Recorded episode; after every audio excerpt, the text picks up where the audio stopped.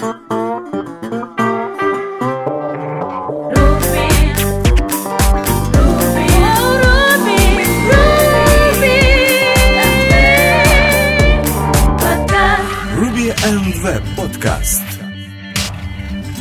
Всем привет! Вы слушаете 36-й выпуск третьего сезона подкаста РВПод. И с вами сегодня Александр Чаплинский. и Алексей Васильев. Ну что ж, давайте рассмотрим, что нового интересного произошло на прошлой неделе в мире Руби и Веба. Поехали! Поехали. Итак, первая новость из мира Ruby – это небольшая статья, которая рассказывает про будущее Ruby, а именно Ruby третью версию MRI, про MRI и про GIL, что же нас ждет. А, не так давно Мац, наш любимый, один из самых любимых людей, а, выступил на Full Stack Fest 2015, где рассказал как раз, э, что нас ожидает. Он как бы и в Твиттере до этого говорил, но тут он, скажем так, рассказал следующие планы. В основном планы заключаются в том, что э, будет добавлена новая конкурентная абстракция, такая как Actors. А, Будут добавлены в последующих версиях э, варнинги про использования директ тредов и будет удален гил. Э, Это будет делаться, понятное дело, не быстро, поскольку все, что они хотят, это оставить compatibility, то есть не сломать совместимость с предыдущими версиями. Вот, поэтому это и двигается не так быстро. Потому что, как они говорили, можно, конечно, все плюнуть и переписать э, заново чисто, но это все сломает. А, появится еще такая штука, как ownership model, то есть типа sharing memory и все остальное. Это очень похоже на то, что есть у Rust. А, Actor ы, как я уже говорил, тоже будут. И еще стримы, пайпы, пайплайны. А, Это тоже очень похоже, даже не знаю, у эликсира, если кто-то видел.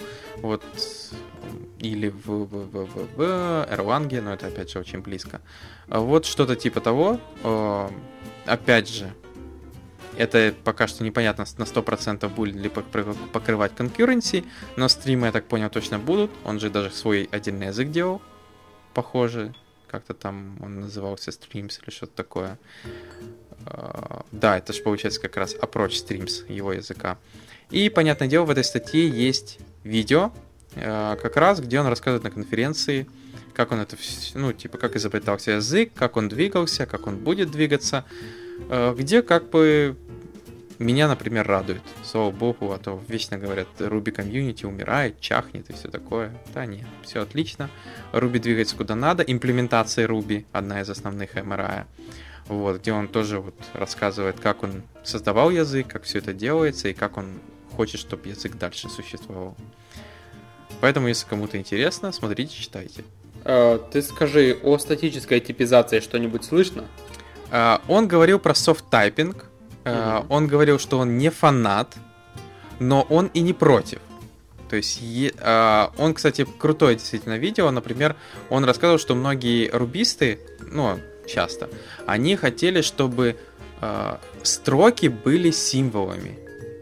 Вот, или строки пово- веди- вели себя символами. Ну, э, вот. Он говорит, но это не так. Он объяснял, откуда взялись символы, что они взялись из Лиспа, что это типа как атом, ну, типа уникальная вещь, а, что получается попытка как-то сделать, что строки, э, ну, символ это строки, очень сильно ломала внутри все в Руби, поэтому он отказался от этого.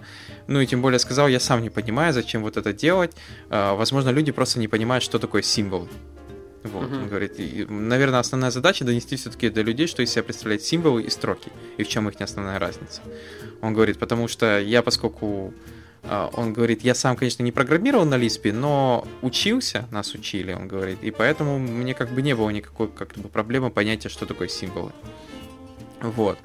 А, то есть, получается, вот это одна из вещей. И про soft typing он говорил, что типизация, да, а, он, как говорится, многие ее просили, он говорит, я не против, я просто, то есть, есть более заинтересованные люди, он говорит, если они будут добавлять, ну, они собираются добавлять, я буду, понятное дело, рассматривать и сильно не буду сопротивляться, главное, как он говорил, чтобы не сломать compatibility, то есть, типа, если это будет добавлено не в я так понял, в угоду там что-нибудь сломать или типа там стало еще медленнее, то я думаю, он будет только за. А еще и станет быстрее, наверное, еще будет более круто. Вот, он говорит, но он сам, типа, не любитель, он говорит, зачем, типа, он говорит, мне наоборот как раз нравится, что язык не настолько строгий, что он позволяет мне как-то гибко с ним взаимодействовать. Но опять же, это все хорошо указано на видео. Угу. Вот. Окей. Ну, поэтому да, видео, видяшка очень прикольная. Кстати, если будет время, Саш, я знаю, что его редко бывает, но все-таки глянь, действительно, просто прикольно там на бэкграунде посмотреть, послушать. А Следующая, обязательно. э, да. Следующая статья называется «Что нового в Rails 5», которую как бы ожидаем.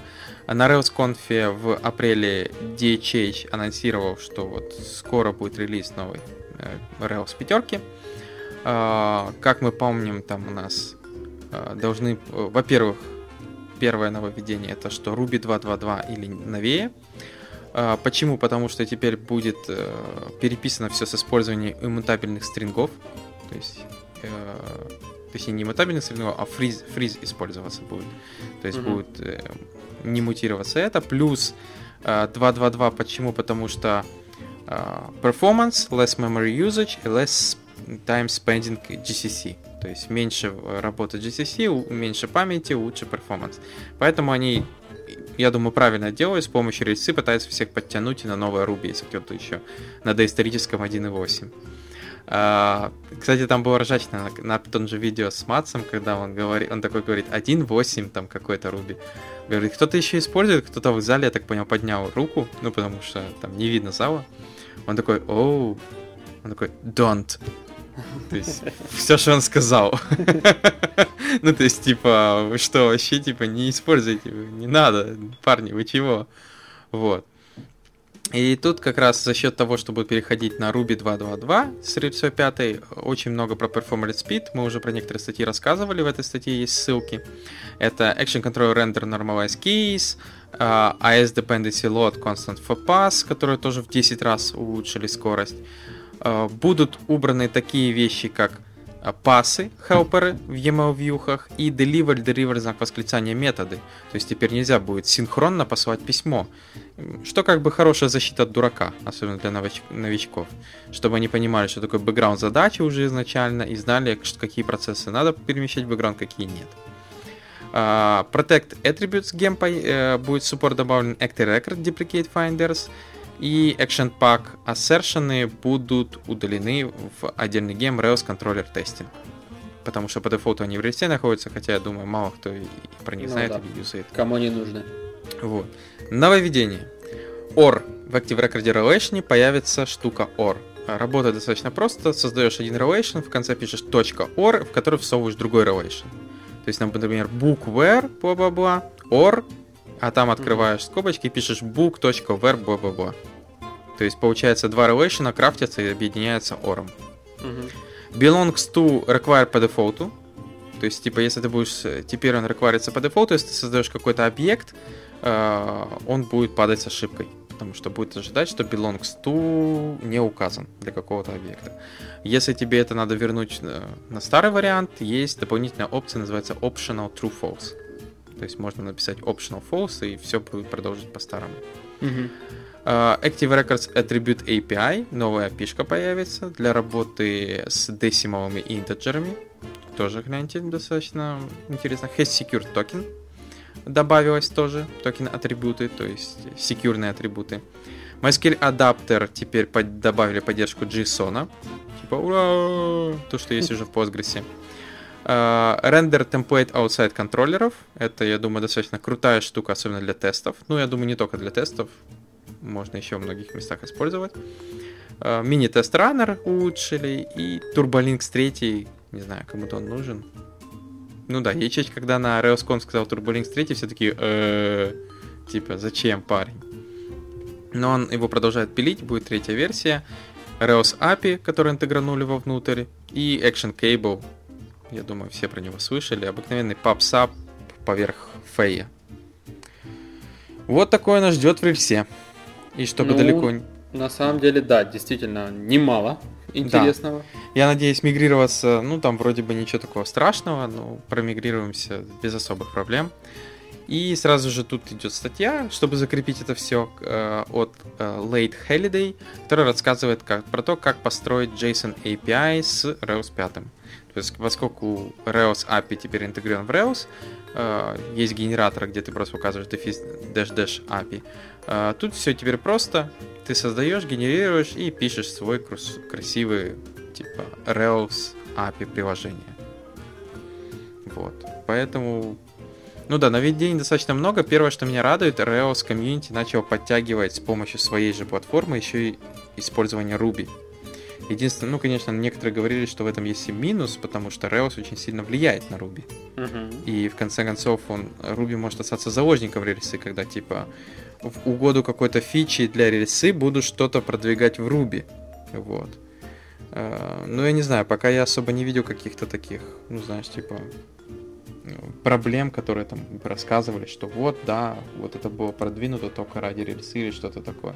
Особо пока таких не видел вещей.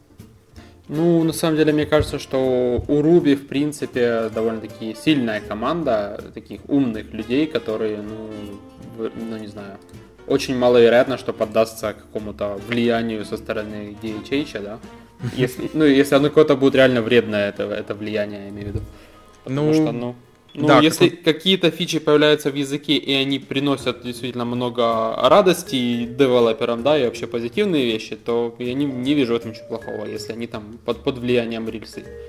Но что-то глупое, я думаю, что там не поддадутся. Ну да, потому что вот тоже сижу, думаю, soft typing, а что он рельсе так нужен, чтобы сейчас все сидели и переписывали на soft typing. Ну да. Вот. Ну, хотя там есть определенные моменты, где, наверное, soft typing бы помог, если бы, конечно, этот soft typing бы сделал саму, э, сам этот кусок кода быстрее. Я думаю, основной плюс будет typing а, если за счет того, что ты overhead ом дописываешь код, там, типизируешь как-то, гарантируешь ему, что вот тут будет только этот тип проходить и так далее, он должен его оптимизировать лучше при интерпретации в данном случае. Но если этого не будет, а ты просто это, как знаешь, стрикт-система, как Flow, например, mm-hmm. от Фейсбука, ты просто себя стриктишь, чтобы знать, что там вот так оно будет работать. Ну, окей. Типа, молодец. Окей. Э, поедем дальше. Э, для начала я расскажу о том, что, что нового зарелизилось. А на прошлой неделе на самом деле зарелизился всего лишь на все один э, Node.js версия 4.1.1. Фух, вышла... я уже думал пятая. Нет, пока они так далеко не скаканули, но я думаю, на следующей неделе мы расскажем о чем-нибудь более существенном. А, может быть, пятая, может быть, сразу там куда-то дальше прыгнут. Вот. На самом деле немного э, каких-то нововведений, это в основном багфиксы, э, естественно, потому что минорный релиз. Э, вот. Багфиксы и проапгрейдили NPM до версии 2.14.4. Угу. Вот.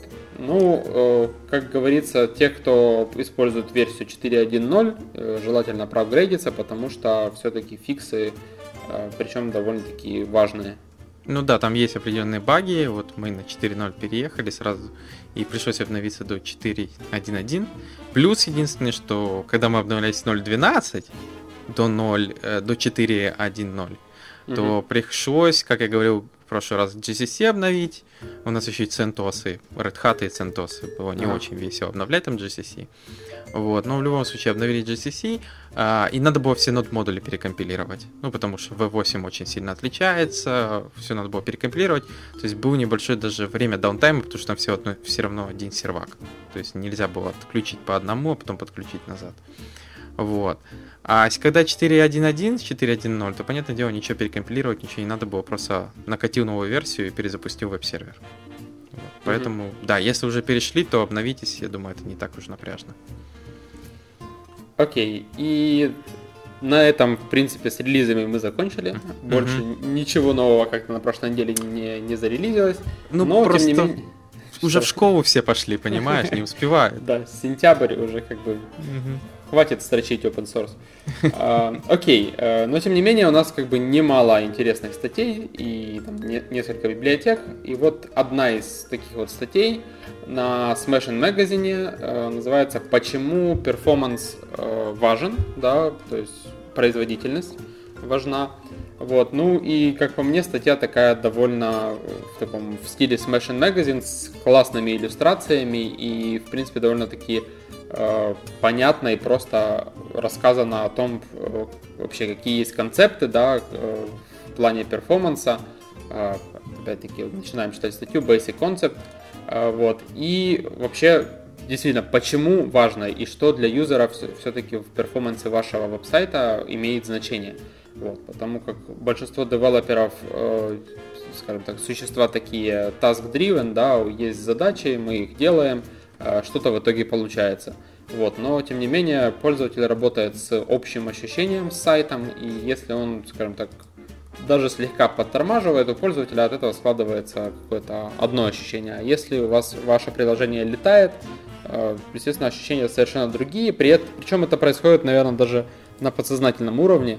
А, ты как-то особо не сидишь, не считаешь, как долго грузится страница, но если приложение летает, ты чувствуешь его как-то легковесность, да, такую, хотя на самом деле а, ты ничего не чувствуешь, это всего лишь на все меняющаяся Нет. страница на экране. Но это и, скажем так, есть удобство использования. Да, Apple да. за счет этого и выезжает с такими продажами.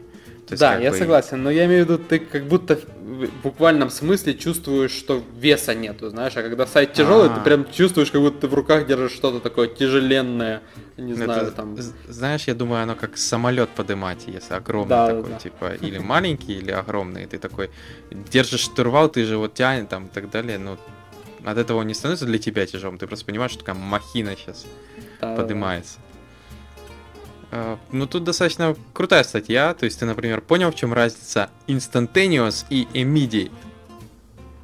Да, на самом деле, ну, как бы термины такие. Я, я вот на самом деле не знаю, насколько они там используются э, профессионалами веб-разработки, да, uh-huh. или там UX-ерами, э, но тем не менее, да, здесь есть э, такие термины, которые действительно важно понимать разницу между ними. То есть действительно понимать, что пользователю как бы приносит это вот ощущение классного продукта. Ну, они, например, говорят, что э, instantaneous это 0,1-0,2 секунды, то есть мгновенный response. Uh-huh. Э, immediate это от 0,5 до 1 секунды. Э, 5, от 2 до 5 секунд это flow какой-нибудь там, optional ex, optimal experience. Ну, то есть как бы ну, нормально, какой-то лодер показывается или что-то такое. 5-10 это все, это attention span, мы теряем человека полностью. Вот. Но самое интересное, что сразу следующее идет правило, что Success Model говорит о том, что loading page should happen immediately, то есть 0.5. 1 секунда, то есть сколько времени лучше всего. А фидбэк должен быть instant, instantly, то есть 0.1-0.2 секунды. Mm-hmm. Вот. Ну и дальше идет рассказ как раз про этот процесс, как все это работает. Правило 20%, я же думаю, ты тоже понял. Основной прикол, что когда ты клиенту вроде на 0,5 секунд было 5 секунд, теперь стало 4.5, э, э, пофиксил поиск и думаешь, ну все, ура, я это сделал, а клиент говорит, да, не, ничего не изменилось. Э, тут идет как раз объяснение про Weber Fetcher Low. Тут используется немного уже фи, типа психологии, как это все работает, почему некоторые не заметят разницы, даже если там на 0,2 секунды увеличишь скорость загрузки сайта, что тут действует немного другое правило. Ну да, на самом деле. Ну и, кстати, если честно, я не знаю насчет процентов, угу. а, потому как если у тебя, не знаю, скажем, секунд 10 грузится сайт, и если угу. все-таки ты одну секунду э, выручишь, да, угу. то это в принципе существенно. Не, наверное, ты все равно не заметишь, потому что ты не замечаешь разницы между 10, 9 и 10 секундами, да, но все-таки секунда это большая победа. Ну, ты понимаешь, просто кастомер не заметит. 9 да. и 10 секунд, между ними очень маленький разрыв секунда, ну, особенно учитывая такие цифры, как ты сказал. Ну, то есть да. тут тоже идет, что 5 и 4 и 5, то есть 0,5 секунд человек не увидит разницы. И тут как раз по формуле идет геометрическая типа расчет, умнож... то есть 2 умноженное на 5, и получаем, что по формуле там увидят только разницу, через, э, когда будет 3,2 или меньше секунд. То есть mm-hmm. из 5. То есть получается, вот тогда только каст, э, кастомер засечет, что да, ты, ты улучшил что-то. А 5 и 4 и 5, или даже 4, наверное, он мало какой поймет, знаешь, только какой-то наверное, технически тоже инспект откроет и заметит, что действительно что-то улучшилось. В общем, да. В общем, не спешите радоваться и продолжайте биться головой об стену, если у вас не получилось прооптимизироваться более чем на 20%. Ну да, то есть, или даже лучше улучшить, типа так, что э, скорость стала 0,2 от того, что было. Тогда же лучше. Вот. Ну да, действительно. Э, хорошенькая статья, особенно учитывая, э, как я вижу тренды сегодняшние, что многим на это глубоко наплевать, как минимум. То есть все сначала пишут какие-то сайты, кидают туда 120-30 библиотек, они грузятся э, по 20, э, окей, там, 10 секунд первоначально, окей, потом там помогает браузер кэш и так далее. То есть браузер уже пытается как-то вытянуть эту ситуацию, но всем все равно, хотя какой-нибудь там Hello World можно было и без JavaScript сделать. Да, ну не, не могу сказать, что всем все равно, но есть такая тенденция, Многим. что сначала просто строится космолет, э, вообще mm-hmm. не думая о performance е, вообще не думая о том, как, как это вообще будет работать быстро, не быстро. А потом уже, когда реально видно, что, ну, когда уже готов продукт, и реально видно, что немножко как бы performance надо фиксить, а, получается, уже только после этого начинают думать, а как теперь модифицировать написанный код, чтобы он работал быстрее. Хотя, ну, мое, я, я вот свято верю в то, что если строить продукт с мыслью о том, что он должен, ну, код должен быть перформант, да, и вообще нужно следить за тем, насколько как бы оптимизировано все, то в результате сразу сходу получится неплохой продукт, который уже, в принципе, немедленный, который фиксить прям экстренно не нужно. Еще можно, конечно, улучшать. Улучшать, я думаю, можно всегда до, до бесконечности. Вот, но, по крайней мере, сразу после окончания проекта его фиксить не нужно. Да, поэтому действительно, как говорится, ну, тут ты прав, правильно. Единственное, что иногда на это настолько часто забивают, что потом ну, начинается, ой, нам придется все переписать, да еще и микросервисы использовать. Они нас точно спасут. Вот. Не, ну Хорошо. ну мы о таких людях не будем. Давай будем говорить о, о хороших девелоперах, те, которые там следуют best practices и думают обо всем наперед. Угу. Вот. Хорошо, перейдем к следующей да, статье. Да, например, один из таких, вот Джеймс Нельсон, который рассказывает о том, а, что э, хотите учить React, учите React. Зачем вам этот JSX, зачем вам Flux, зачем вам ES6 или Webpack? Для начала разберитесь с React. И вот в этой статье э, он реально рассказывает, ну как бы показывает, да, и вот переводит несколько примеров и упражнений, как писать э, ну, небольшое JS приложение именно чисто на React, без использования даже JSX. А, что в принципе довольно-таки круто, потому что ну, на таком low-левеле, когда ты уже что-то создаешь, э, ты начинаешь понимать, как это работает внутри. Ну, то есть, элементарный пример, да, вот с той же рельсой.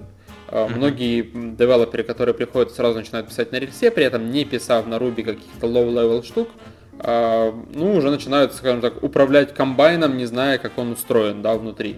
Вот, и потом, когда приходится куда-то там лезть дебажить, на самом деле, ну, для таких я, людей это тяжело. Я бы даже сказал так, э, лезть управлять комбайном, при этом даже не ездив на велосипеде.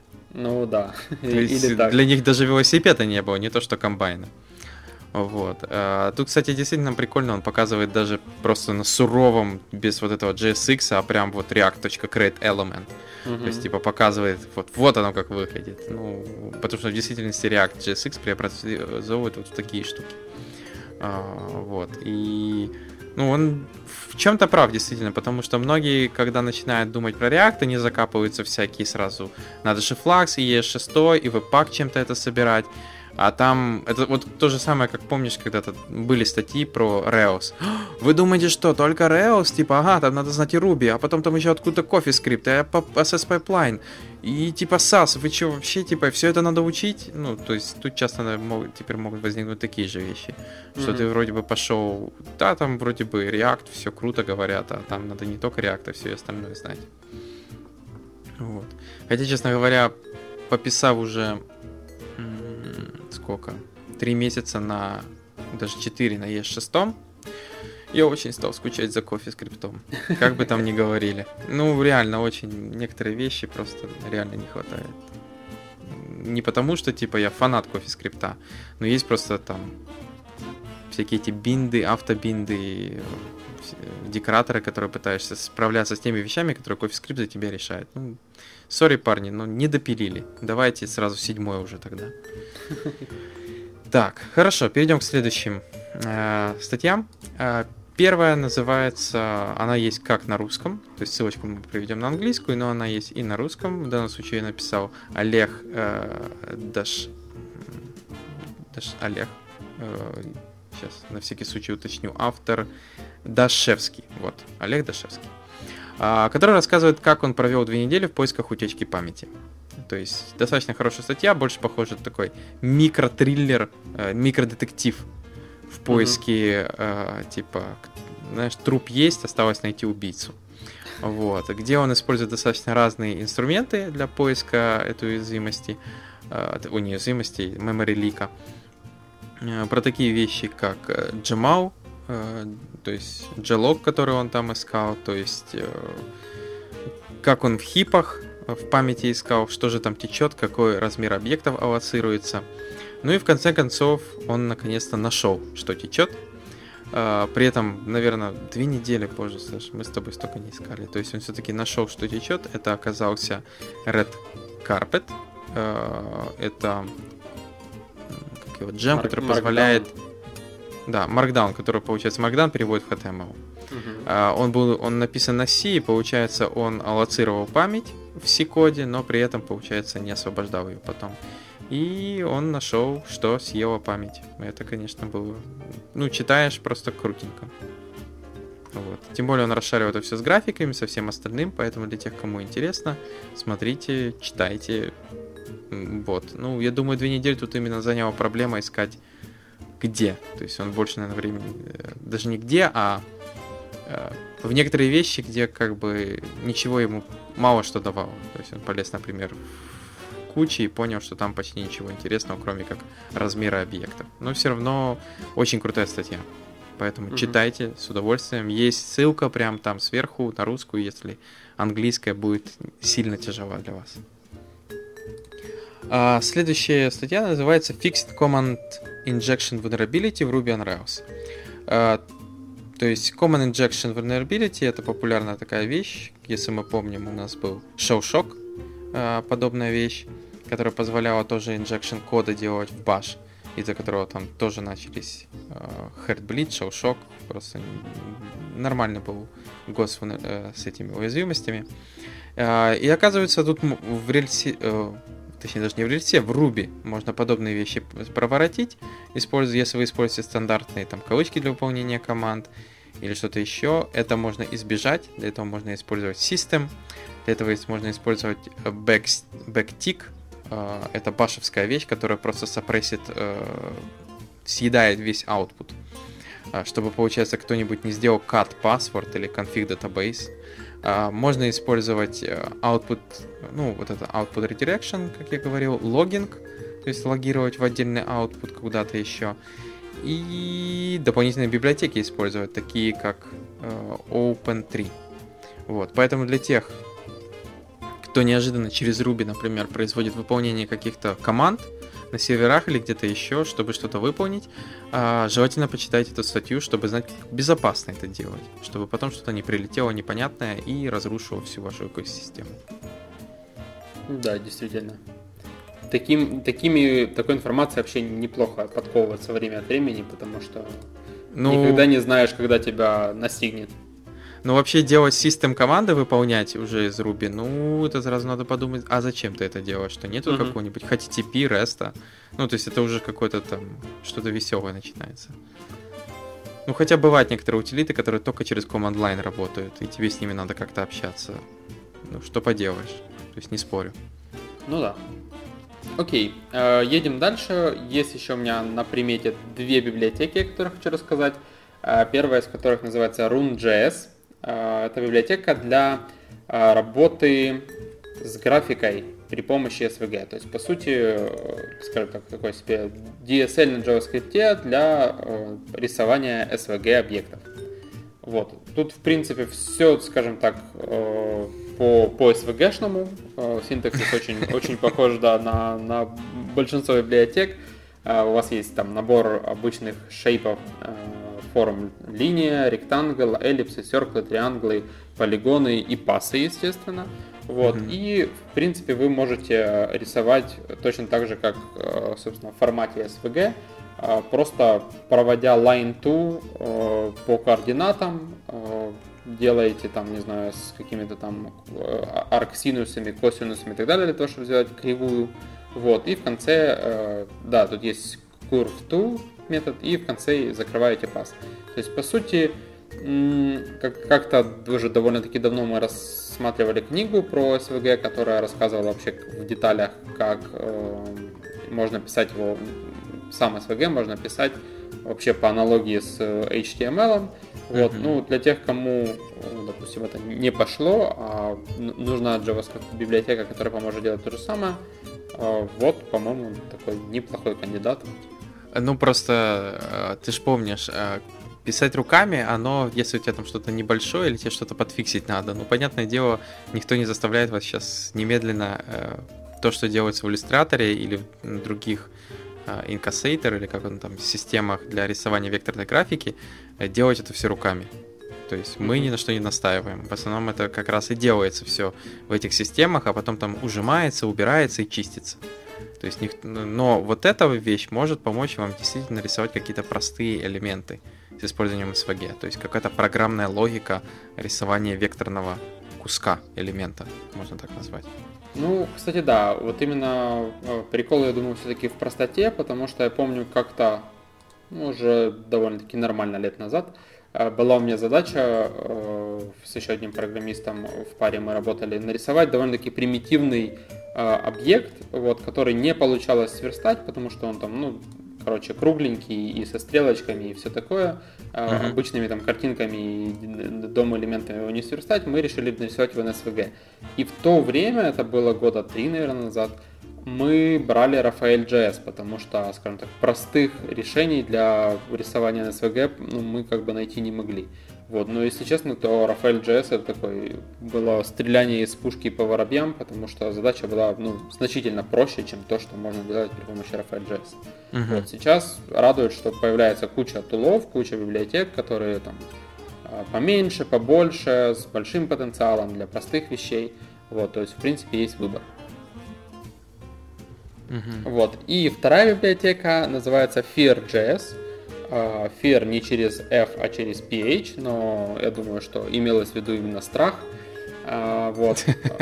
Ну, потому что все JavaScript библиотеки, которые там около Phantom.js, они все как-то называются либо Ghost, либо Fear, либо куча разных uh-huh. подобных.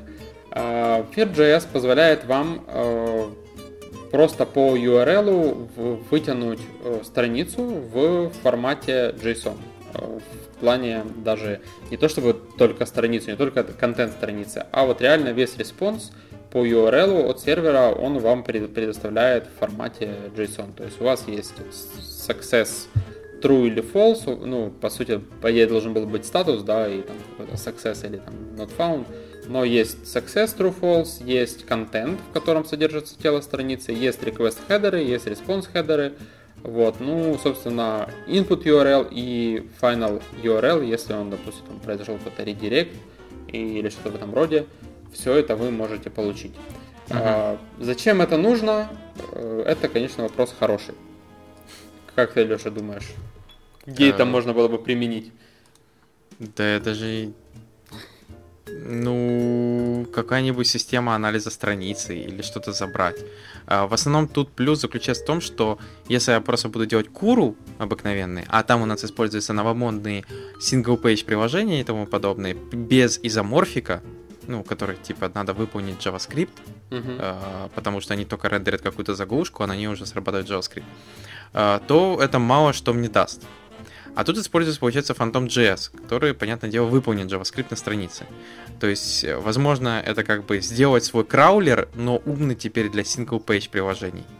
Mm-hmm. То есть, который зайдет на страницу, выполнит на ней JavaScript, получит полностью уже отрендеренный JavaScript HT э, страницу, плюс тут есть даже поле has JS error или нет, то есть ты получаешь сразу знаешь, типа произошла какая-то ошибка или нет, и все остальное. То есть я думаю, это основная задача этой штуки. То есть э, писать хитрый, по, э, как его, не хитрый, а умный парсер, который поддерживает JavaScript. Ну, Ну, если в общем- тебе нужен HTML, тут в данном случае Да, HTML, согласен. хедеры, я думаю, курвом можно достать. Я сомневаюсь, что они JavaScript будут моди- модифицироваться. Ну, кроме ноды, я имею в виду. В Вот, общем, но- если вы решили написать собственный поисковик и краулить страницы, то, в принципе, их можно вот получать таким вот образом и хранить JSON, где, естественно, в Postgres. Ты так знаешь сразу жестко. Почему? Давай его положим, не знаю, там, в Кассандру, еще куда-нибудь. Или просто. JSON-файлик на, на файловую систему. Ну, как вариант. Вот, но в любом случае. Так, Вот. Хорошо. Да, и есть еще один ресурсик, э, которым хотелось поделиться. Не знаю, проблема это сейчас или нет. Часто я, допустим, сталкиваюсь с людьми, для которых, скажем, английский язык проблема. Не знаю, то есть для, для обучения как бы оно не так легко дается э, читать материалы на английском или книги на английском. Вот есть ресурс, Мгм. на котором, в принципе, как и англоязычные, так и русскоязычные, э, но присутствуют в хорошем количестве книги. А, По JavaScript, по HTML, CSS есть даже книжка по бэкбону на русском языке. Вот, Мгм. и, и книжка по отзывчивой верстке. Отзывчивый Отзыв- верстки? А, да, отзывчивый веб-дизайн. Отзывчивый. То есть он Да, такой... Прям как только что мы с тобой общались. Да, я, и, как бы, мне страшно представить, что внутри в книге, учитывая Ну, название, это знаешь, э, э, это от автора сопереживающий JavaScript. Да-да-да. Помнишь? Или как, как у нас еще можно какие перевести? А, бездушный CSS. Бездушный CSS. Ну, то есть, ну он же реально бездушный. То есть, как вообще так можно? Сопереживающий JavaScript. Ну, окей, отзывчивый веб-дизайн. Ну, действительно, да, если у нас некоторые книги переводить, они смешно звучат. Очень смешно. Не, ну с другой стороны, ну как ты переведешь responsive? М, Вот. Вот Да. видишь. Первое, Да, что responsive. приходит в голову, отзывчивость. Отзывчивый. Ну ладно. Тут надо другое. Как... Может, знаешь, это как компьютер. Возможно, это слово уже в этом контексте не надо переводить. То есть так и говоришь, responsive. Ну, хотя, как скажу потом этот responsive, буду еще 20 раз думать, вообще, что я говорю. Да, да, тут просто еще нужно понимать разницу между responsive и responsible. А то бывает иногда люди некоторые путают. Мгм. Например, я. А, хорошо, перейдем. Да-да-да. Перейдем к следующим статьям. А, Первая называется Engines Before Services. А Марк Фелпс э, решил рассказать, что сейчас мы любим все там, типа, круто, микросервисы, везде пихаем микросервисы э, и все такое. Это крутая штука. Но он рассказывает, что рельсовикам уже еще с третьей версии рельсов, про это сильно думать не надо. У нас есть такая вещь, как engine, а, которые как бы и есть маленький кусочек саб-приложения, которое потом маунтится в одно большое.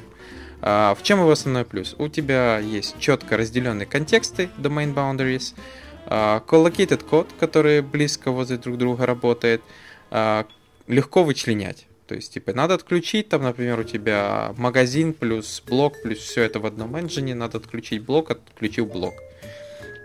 И что самое плюс большой, ты э, очень простой механизм коммуникации. То есть все очень похоже, как будто за модулями работает и со всем остальным. Что как бы хорошо, потому что, как мы говорили, есть и separation концепт, и при этом сервис-объекты и все остальное легко можно типа разделять и распихивать.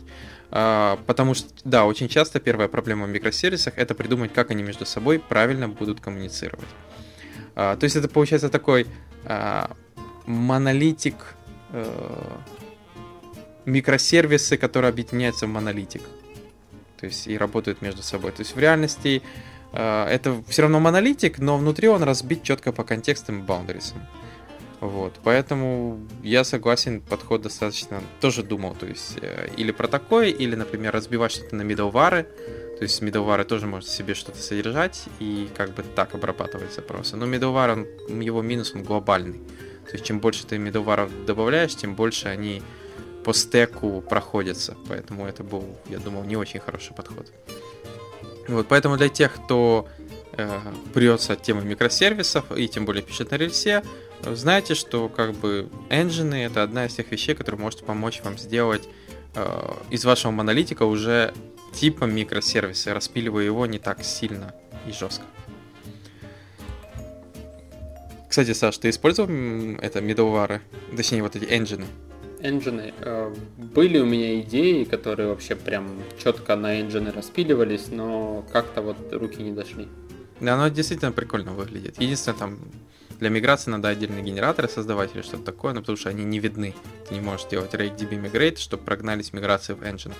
Но ты можешь сделать генератор, который заберет из engine миграцию и положит ее прямо в твою директорию.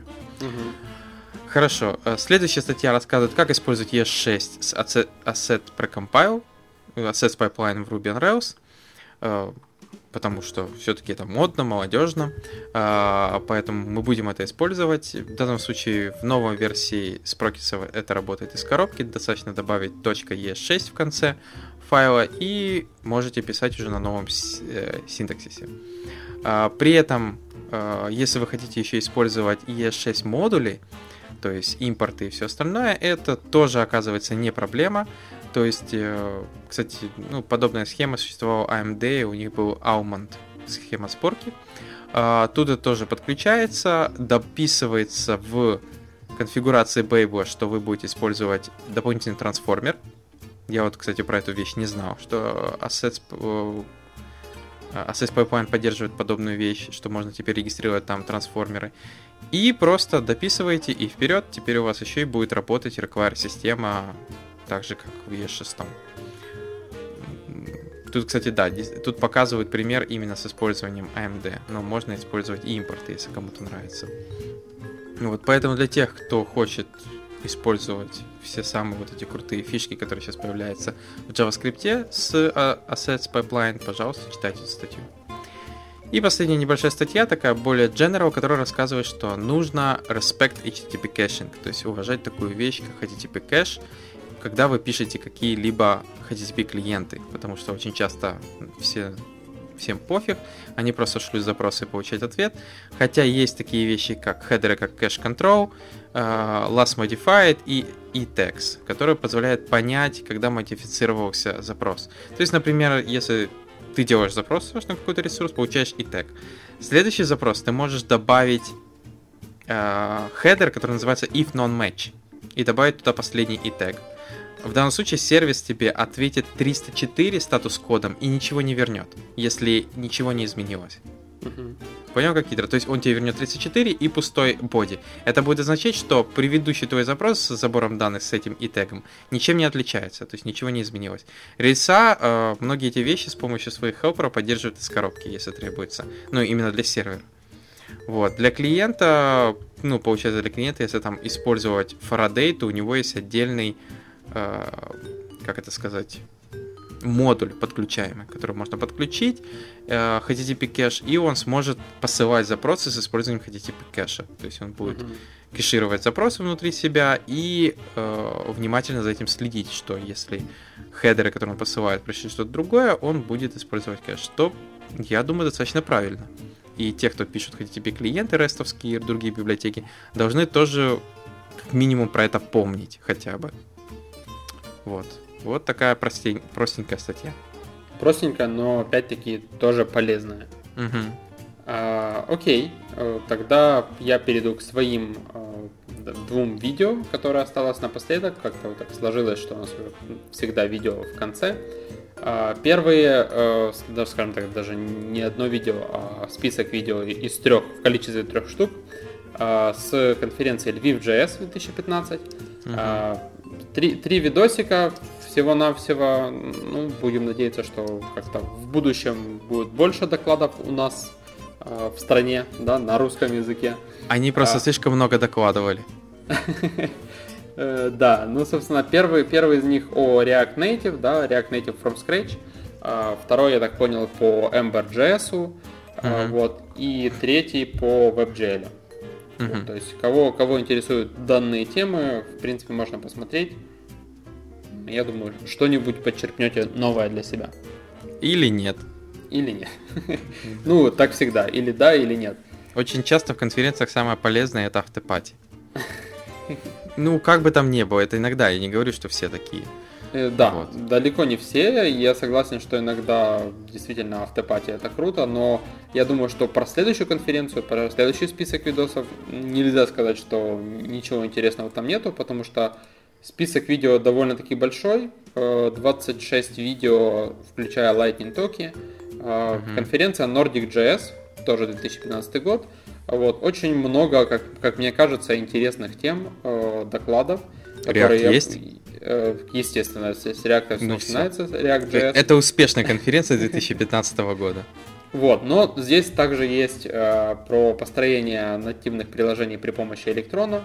Э, угу. Здесь есть куча всего другого по JavaScript и не только. Вот, работа с аудио, с WebGL, с тем же самым. Вот, что такое современный Progressive Enhancement. Вот, mm-hmm. ну и думаю, что в Lightning токах там тоже что-нибудь будет веселенькое и коротенькое. Вот, поэтому просмотрите этот список, я думаю, что-то интересное в любом случае найдете. Я вот себе уже несколько видосов открыл. Единственное, только не знаю, когда я их просто посмотрю. Так, да. Поэтому я тоже такой некоторые уже начал смотреть. А, ну, понятное дело, по реакту я так посмотрел, понял, что спасибо, это уже все уши зажужжали. Мне понравилась э, презентация Кейт Хадсон Advanced Frontend Automation with NPM Scripts. Ну, там, угу. типа, прикольные есть вещи некоторые, вот. Ну, с, скажем так, сойдет. Она такая немного со смешком некоторыми местами можно посмеяться. Вот, поэтому да, хорошее видео из интересной конференции, но можно и Львив JS тоже посмотреть. Почему нет? Какой там, там тоже про React есть. То есть React это круто, это будущее. Ой, парни, у нас через год или через два появится какой-то же React, и он будет будущим. Что же что, в JavaScript я, это как, как каждый пару год новая какая-нибудь более прорывная технология появляется. Ну вот начнутся зимние каникулы, я думаю, в любом случае что-то новое будет. Юные стартаперы, ну, да. ну, сейчас в основном вещь, типа, или Facebook, или Google что-то выпускает. Может, Apple что-нибудь додумается, типа, а то они... В основном, конечно, только хардвары с небольшим софтваром выпускают, но open source от них немного, но может быть. А, они подумают, а почему бы нет. А, хорошо, все. Это все новости на сегодня. Спасибо, что слушаете нас. Подписывайтесь, пишите комментарии, не знаю, там, пишите в чат. И до новых встреч. Пока. Пока. thank you